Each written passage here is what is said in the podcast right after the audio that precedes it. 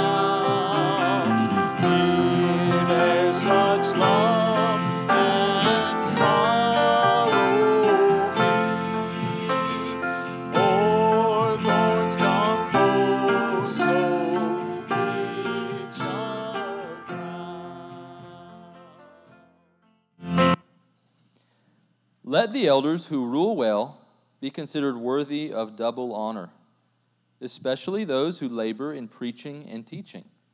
For the scripture says, You shall not muzzle an ox when it treads out the grain, and the laborer deserves his wages. Do not admit a charge against an elder except on the evidence of two or three witnesses. As for those who persist in sin, rebuke them in the presence of all, so that the rest may stand in fear in the presence of God and of Christ Jesus and of the elect angels. I charge you to keep these rules without prejudging, doing nothing from partiality. Do not be hasty in the laying on of hands, nor take part in the sins of others. Keep yourself pure. No longer drink only water, but use a little wine for the sake of your stomach and your frequent ailments. The sin of some people are conspicuous, going before them to judgment, but the sins of others appear later. So also good works are conspicuous, and even those that are not cannot remain hidden.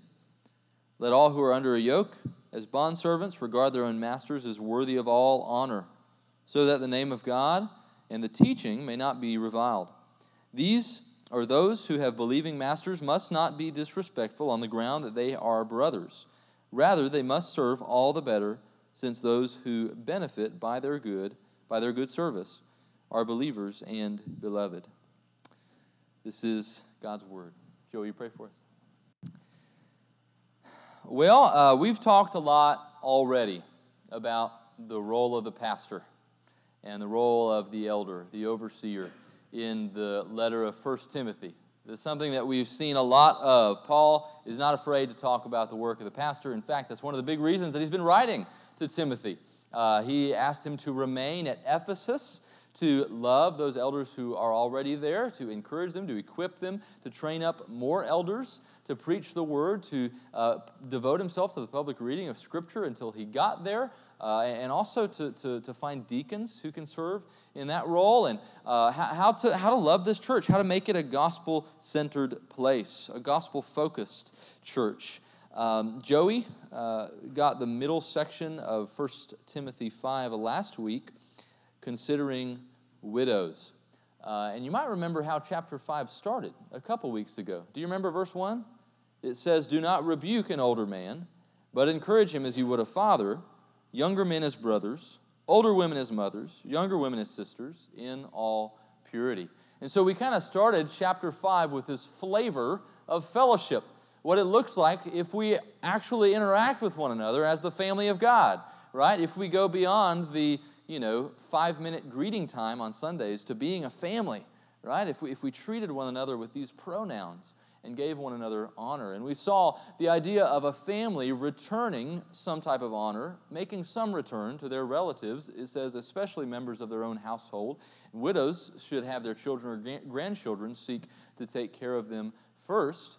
Uh, but then the church is to honor the widow. And Joey talked about the list uh, last week and uh, the ministry, not only to widows, but also the ministry perhaps of widows.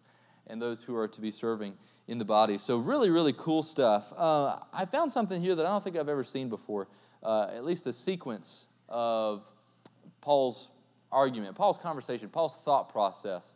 Uh, and it has to do with honor, right? Honor your family in Christ, brothers and sisters, honoring one another, mothers and fathers. Honor your literal family, making some return to them honor widows. We, we see this word honor repeated in chapter 5. And now we're doing what? What are we honoring? Elders, it says. And so uh, there's this honor these people, honor these people, honor these people. And so I've got now elders and masters, right? And I was pretty ambitious. I was going to try to do both, and I realized, you know, through my study that wasn't going to happen. So even though I read all the way to 6 2, we're just going to talk about elders today. We'll hit the masters next week. Um, but this is, this is, this is good stuff. This is important for us. I, I thought a lot about how, um, you know, we, we watch some type of um, TV awards. I don't, I don't watch TV awards, but whatever, whatever, you know, celebrity, I don't, what, what is the name of even one of them? I can't even name one. Oscars, okay? Uh, usually, they've got somebody who's actually going to win the trophy, who's going to be honored by some type of award. But then what do they do? They give the honorable mentions to follow the honorable mentions. Um, and I thought about Kanye and, and old Taylor Swift. I thought I ought not get into that. Um, but but but this is this is uh, this is the honorable mentions, right? So we've talked about the family of God and how we're to serve these widows. And you know, I'm gonna let you finish, right? But but here's here's elders and masters too. These folks also need to be honored in the body of Christ. Now, what are elders? What are elders? hopefully you can answer most of that question yourself since we've been talking about it a lot. Um, is Paul talking about old people? The word is presbyteros. It can refer to a mature man with sound judgment and wisdom, but usually in Scripture, it's a unique word that is almost always used to speak of those men that God has set apart in the body of Christ to govern the congregation, to be the overseers of the church. That's what he called them in chapter 3. They rule, they lead, they teach, they preach, they oversee, they shepherd, they guide, they manage. They are the under shepherds in God's local church. Another word for this you might be more familiar with is pastor. Pastor.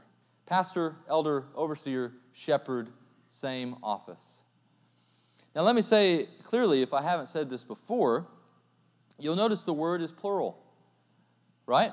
Elders. Uh, you will be hard pressed to find this word used in the singular context in the scriptures. It is almost always used in the plural context. Elders, overseers, shepherds. We even just saw it in Philippians chapter 1 on Wednesday night.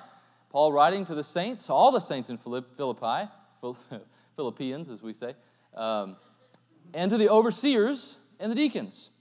Uh, we see this plural pattern in the scriptures. Now, we, we look at the worldly governments and we say, hold on, right? We've got one king, one president, one pope, one governor, one mayor. And so we say, one pastor. That's all we need. One elder. But we shouldn't ask what the world does, right? We should ask what the Bible says. And so I commend to you this morning, if I've never just said it plainly, I think the Bible does advocate for multiple pastors in a local church. Um, you know, eh, various places throughout the scripture, Paul talks about the elders, uh, and you can even see that in Acts chapter 20. He talks about the elders in Ephesus. Uh, Paul assumes that Timothy is going to find the right men to train them up if there aren't any, and they're going to lead this church along with him. Uh, that's a big reason why Paul sent Timothy. Uh, these are people who are responsible for moving the church forward, managing God's people, caring for the souls and men of women, heralding the words of Scripture.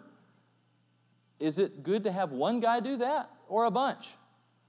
I think a bunch, right? I think a team going at this would be great. Uh, it's not good to have one person carry the burden alone uh, a team of qualified, God called, Bible loving, soul caring shepherds is what God sees in His church. Uh, I believe this is what the Bible recommends for us. Um, and Lord willing, Christ will raise up more elders as we move forward in the years to come. Uh, and we'll talk about masters again next week. I, I was going to give you a little synopsis of, of what's going on there. We're just going to we're just going to get there next week. All right? Sound good? Talk about masters next week. So here's what we can learn about honoring elders in the body of Christ this morning. I've got three points. Big surprise, right? That's what I told Nathaniel. Um, three points. Be careful to support them.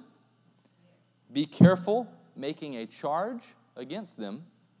Be careful in laying hands on them. Uh, so, first of all, be careful to support them. This first way of honoring an elder has to do with some type of compensation. Let, us just read it what it says. Verse 17 Let the elders who rule well be considered worthy of double honor, especially those who labor in preaching and teaching.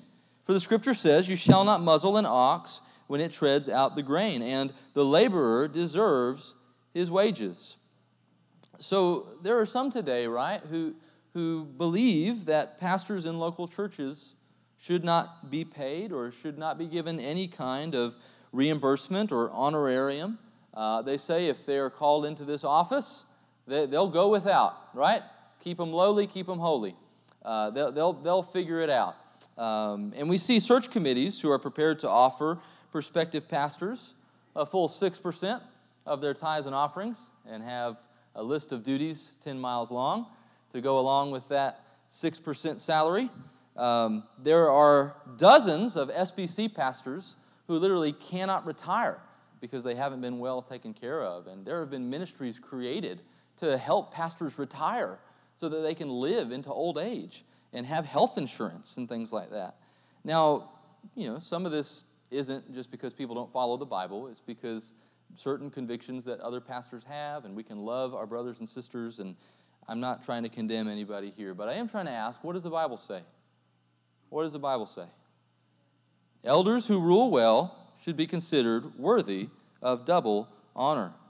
So we just got to talking about widows, so you might say, all right, well, whatever we're giving the widows, let's double it right? Double honor, right? That, that's a very literal uh, interpretation some might take. I don't think it should be taken quite that literally. The word double is used three other times in the New Testament, and it's always a form of exaggerated emphasis, okay? Double means especially. You know, they should receive, they should be well taken care of. Uh, and, and, the question then is well, what is their labor? Uh, they, they, they do two things they rule well and they preach and teach. They rule well and they do and they, they preach and teach. I mean, literally, the word overseer is, is to rule, to watch over, to, to care for. Uh, Paul uses the word labor many places in his writings. The word labor is to toil, to work yourself to the bone, to the point of exhaustion and great fatigue over these things. Um, personally, you know, I've said it before, I think, I get scared when I see energetic pastors. They make me scared. They frighten me, right? I want to see pastors who are tired, right? Who have rings under their eyes because they've, they've been with the sheep. They're, they're laboring in the, in the word, um, it, and it's a labor that's worthy of double honor. I should also mention here that many brothers and sisters in Christ take this verse to imply different kinds of elders um, those who rule and those who preach and teach. Um, and I can certainly agree that there are strengths and weaknesses to every pastor, every elder. Uh, I, I, do think there's only one office, though. That is the office of overseer, elder, pastor, right? Uh, so then, that means, according to 1 Timothy 3, verse 2, they should be able to teach. Every elder, every pastor. And then Paul decides to make a very logical argument here by quoting Deuteronomy 25. Would you put a muzzle on the ox's mouth when he goes to work for you. The ox toils in the field, and you say, Good job, ox. Now go sit in the corner and, you know, put the muzzle on. Don't let him eat. No, of course not. After he's brought in all the grains for you, you fill up his water bucket, right? And you fill up his food trough because you want to be taken care of. This is your animal. And so it points us at least to one thing in the Old Testament God cared about animal cruelty. That's interesting. Uh, but an even bigger point here in the New Testament that Paul brings out, how much more does he care about pastor cruelty, about elder cruelty? Let them preach, let them eat. Now, I should emphasize the alternate extreme of this is those pastors we might see on TV today. Um, this is not an argument for all star pastors with private jets and 32 bedroom mansions in Argentina to have, you know, 10 vacations home, vacation homes and, and ridiculous salaries and all of this kinds of things. That's not what the labor deserves his wages means. Can we agree to that? When a church decides to get behind its pastor, pastors, see, I'm, I'm, I'm bad about it, pastors, um, they should do it with this unit, united decree, decision that they're going to support these men. They're going to get behind them. The way you honor elders is by supporting them the best you can, making sure this is a priority of the church and every member in it. But I love what Paul says. 1 Corinthians 9, he talks about this in that chapter as well. Regardless of a paycheck, an honorarium, health insurance, a can of beans to eat when you get home from preaching, regardless of what it is, Paul made it clear what the real reward of ministry is. He says in 1 Corinthians 9 18, What then is my reward? That in my preaching I may present the gospel free of charge, so as not to make full use of my right in the gospel. Paul had some churches support him, he had some churches that chose not to support him. Regardless, he said, I get to preach the gospel, and that's my reward. That's my end goal. So, elders, Joey, me, right? Make the preaching of the gospel your ultimate reward. Church members, honor your elders with double honor as they labor in preaching and teaching. And there are two more important ways to honor elders here in this passage, and I think they're more of a caution than a here, go do this kind of thing. This is almost like a warning, but they do uh, relate to the honor of that office. You might remember when Paul talked about widows. Who, who were they supposed to honor? Widows who were truly widows. And so you might just hear Paul whisper again, by contrast, honor elders who are truly elders. Okay? Let me show you what I mean. Look at verse 19. Do not admit a charge against an elder except on the evidence of two or three witnesses. As for those who persist in sin, Rebuke them in the presence of all, so that the rest may stand in fear. In the presence of God and of Christ Jesus and of the elect angels, I charge you to keep these rules without prejudging, doing nothing from partiality. So, this has to do with making a charge, being careful to make a charge against an elder. Now, what kind of charge, charges might a church member want to make against an elder?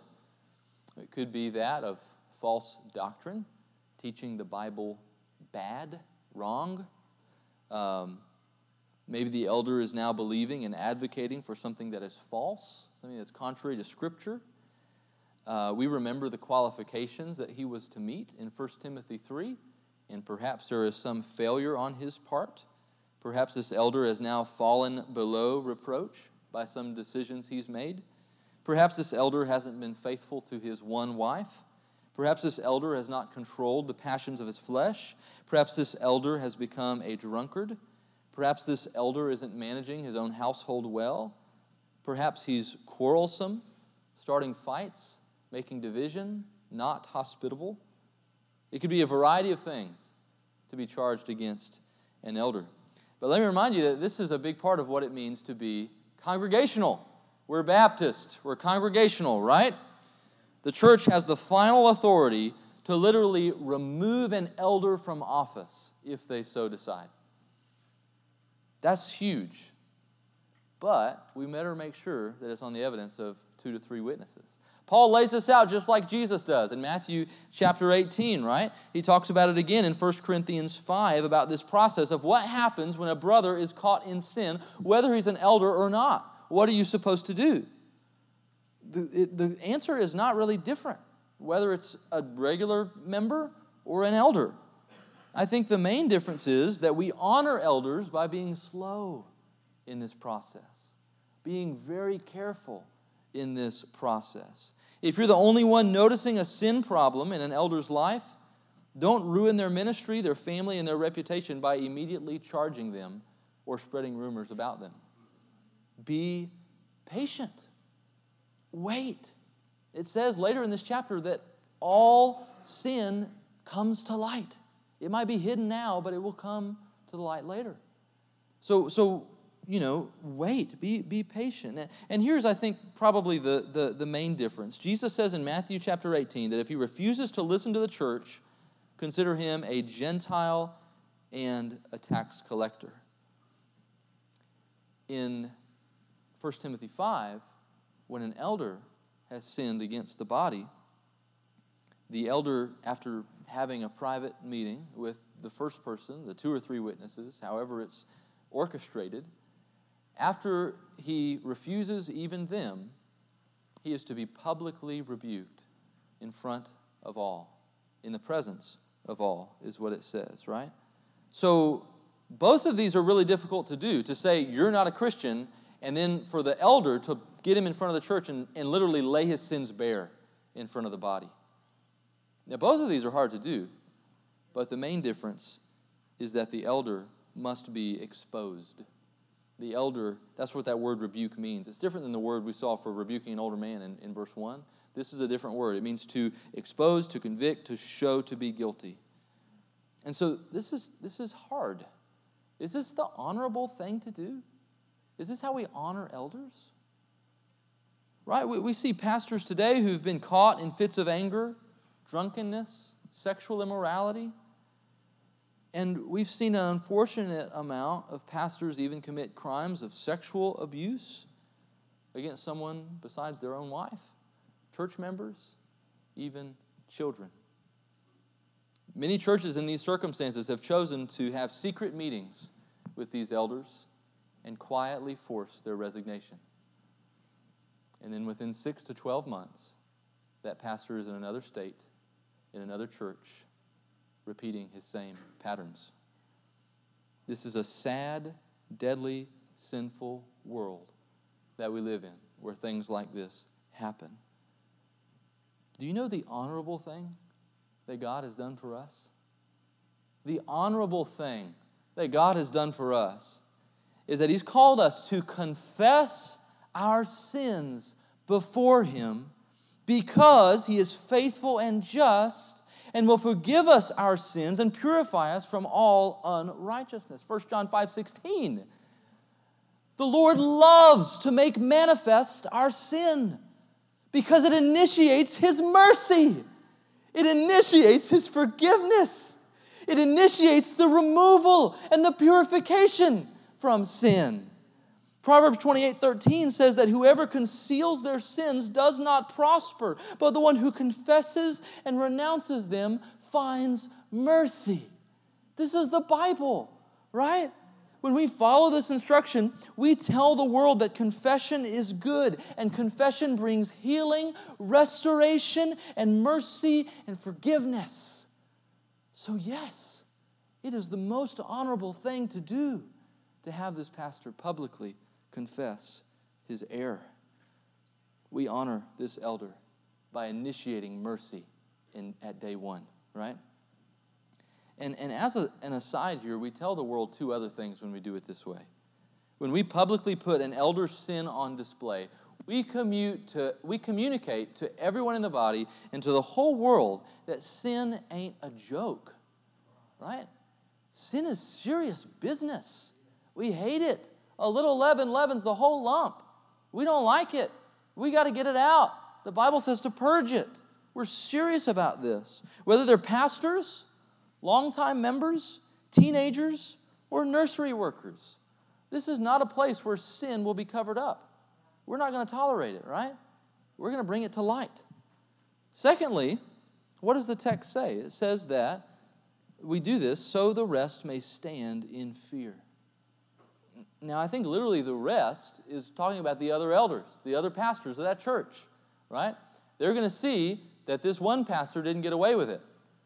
They're going to see what he had to go through, and they're going to check themselves carefully, saying, This can happen to me. No pastor is exempt from the possibility of committing a disqualifying sin or developing a pattern of persistent sin.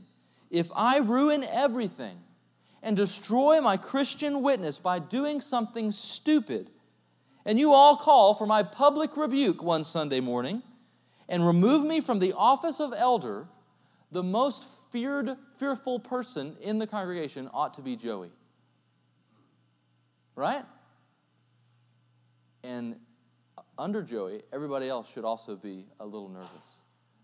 Because if it happened to Pastor Dale, if it happened to Pastor Joey, it can happen to me. That fast. We are all, they said this during my ordination, you are always one stupid decision away from absolutely ruining everything. Nobody's exempt from that. All it takes is one stupid decision to ruin your ministry, to ruin this church. And by the way, what a great reason to have multiple pastors. Not so if one of them gets kicked out, you'll have others, right? That's not what I mean. But so that they can hold each other accountable and they can ask the hard questions. They're supposed to have a high standard of holiness, according to 1 Timothy. Hopefully, they're going to hold one another accountable to that, right? They're going to keep that day from coming. There ought to be a team that are, that are asking hard questions. And just in case Timothy didn't want to follow up on this, Paul put in verse 21. Verse 21. What does it say? In the presence of God and of Christ Jesus and of the elect angels, I charge you to keep these rules without prejudging, doing nothing from partiality. God, Jesus Christ, and the elect angels of the Trinity are in my presence as I'm writing this, giving you this charge. You better not look away. If you see an elder caught in sin, confront it. Timothy, you're going to make enemies if you do this. You're going to possibly, you know, offend everybody in the entire church and get run off. You're not going to make people like you if you do this. But if you don't do this for their approval, you deny God, you deny Christ, you deny every elect angel in this world and in this presence watching you. This is how you honor elders, Timothy. So I'll ask all of you here today will you be slow to confront your elders on a charge of sin? If you do see a serious pattern of sin, and others do as well, will you love that pastor enough to go to him and to express your concern? God forbid if you ever see persistent sin in one of your pastors at Main Street and they refuse to repent and they continue in this pattern of sin, will you publicly rebuke them in the presence of all? Let me follow up with another question here. Are there any conversations you're putting off having with any church members? Regardless of me and Joey, the, the process is the same. Is there anybody you need to talk to? Is there anybody that's like turning a blind eye, and not, not wanting to talk to you, and you need to get two or three more involved? Is, is there anybody that we know of that we've had two or three involved? We've had hard conversations and they, they're living a life of sin. They're refusing. We want to gain them back. We, we want to rescue them from the peril of a, a wayward life and choosing the desires of their flesh. Let's talk about it. Let's not sweep it under the rug. And God forbid, if, if, if we try and try and try and try and try, are we willing to purge and consider them a tax collector or a Gentile? This is our hard command. This is very serious, right? And so Paul keeps the note of seriousness going with one more thing to be careful about. Who are you going to ordain as an elder? A pastor? Who are you going to lay hands on? Be careful in the laying on of hands. Look at, look at verse uh, 22. It says, Do not be hasty in the laying on of hands, nor take part in the sins of others. Keep yourself pure. No longer drink only water, but use a little wine for the sake of your stomach and your frequent ailments. The sins of some people are conspicuous, going before them to judgment, but the sins of others appear later. So also good works are conspicuous, and even those that are not cannot remain hidden. Now, what's the laying on of hands about? Y'all heard that before, right? What's that all about? You might remember from chapter 4, Paul brought up the time when the council of elders laid their hands on Timothy. And he said, Remember that prophecy that they made about you, and all the elders gathered together and laid their hands on you. Now, don't get confused. When you see this in the Gospels, especially, this is not a good thing. They sought, they sought to, to lay hands on Jesus, to arrest him, or to even kill him. This is a different type of laying on of hands. This is, this is what, what we modern church, you know, we, we consider an ordination, to ordain somebody for the work of ministry. This is something that the elders do, something that the church does. Um, t- there, there was a council of solid, Bible loving, gospel preaching elders who laid their hands on Timothy and set him apart for this work of ministry. Paul calls this a gift, a prophecy, something that we should remember often. The understanding here in chapter 5 is that Timmy, Timothy, Timmy, needs to, needs to Timothy needs to follow this tradition. Right? Don't let this go. Don't neglect doing this. When you develop more qualified men who are called to this noble office, get the council together. Lay hands on them, ordain them for the work of ministry. And I'll just add, kind of again, as a side here, I don't think there's anything special about, or, or I shouldn't say special, there's nothing like magical about the ordination process, right? It, it's the, the, the hands that are laid on that person are just as holy as the tap water in the baptismal, right?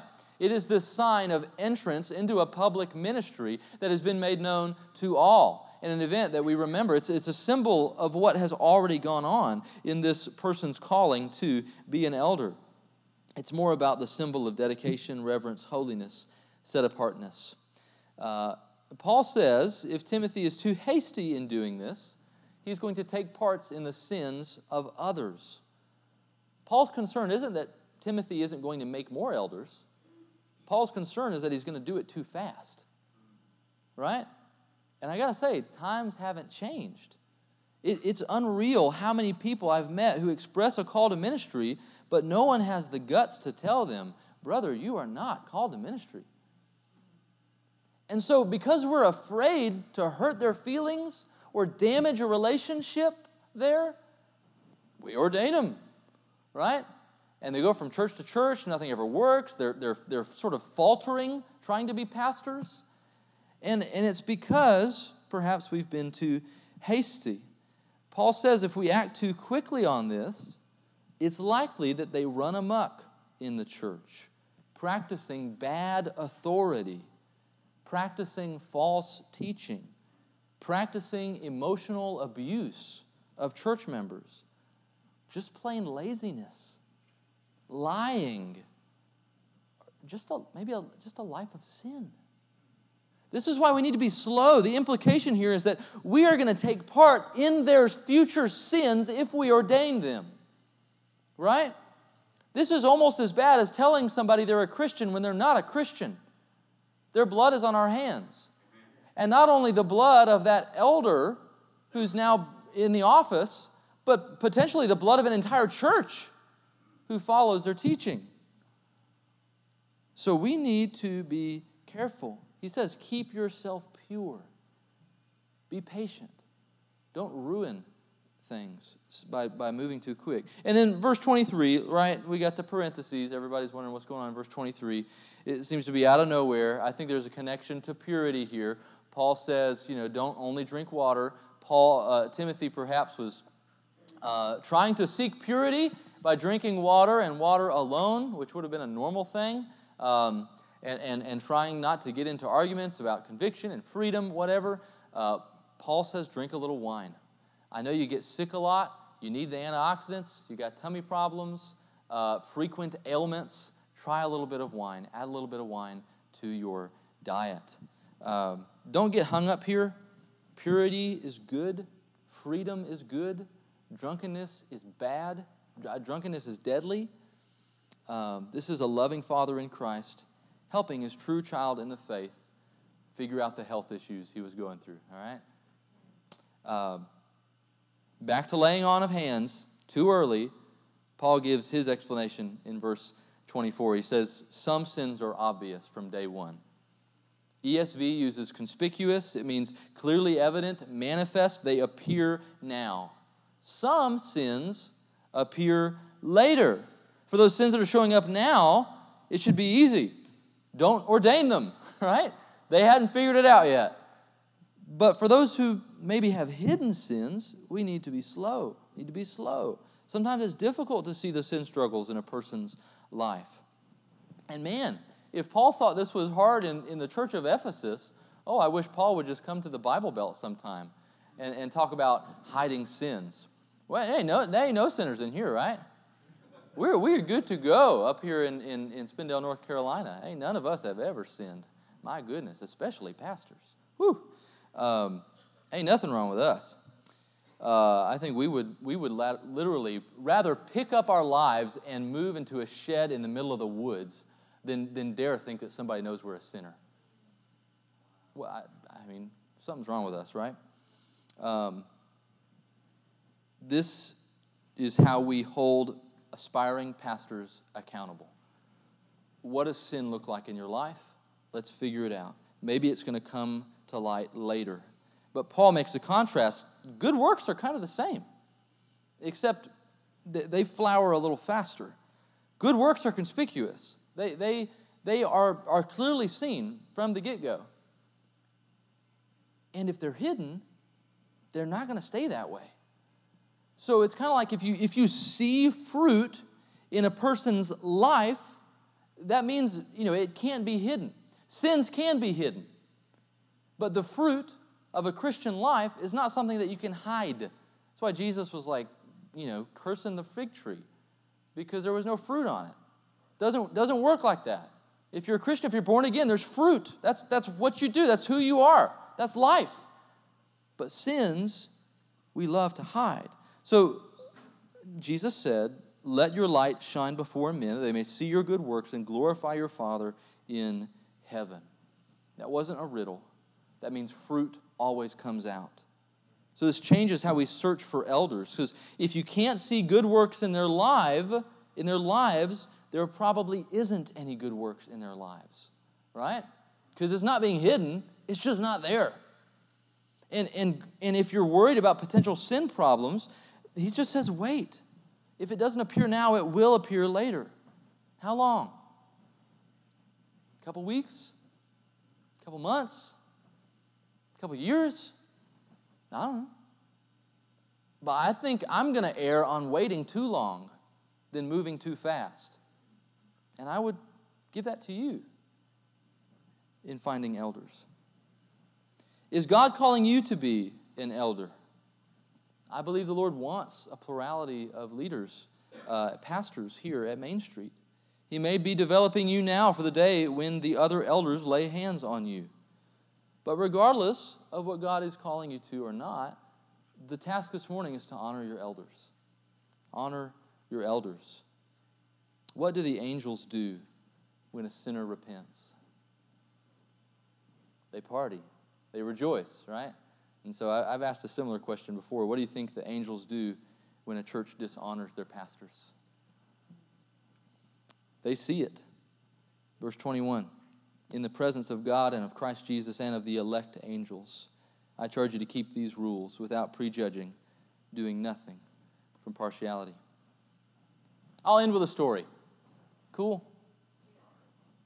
Once upon a time, the overseer of the entire universe decided to come to earth. He was the one who created and sustained all things by the power of his word. He picked up some flesh, became a man, was born of a virgin as a baby. He lived a life of lowliness, working with his hands, uh, growing up in a, a, a meek home. Once, he went to a village called Bethany.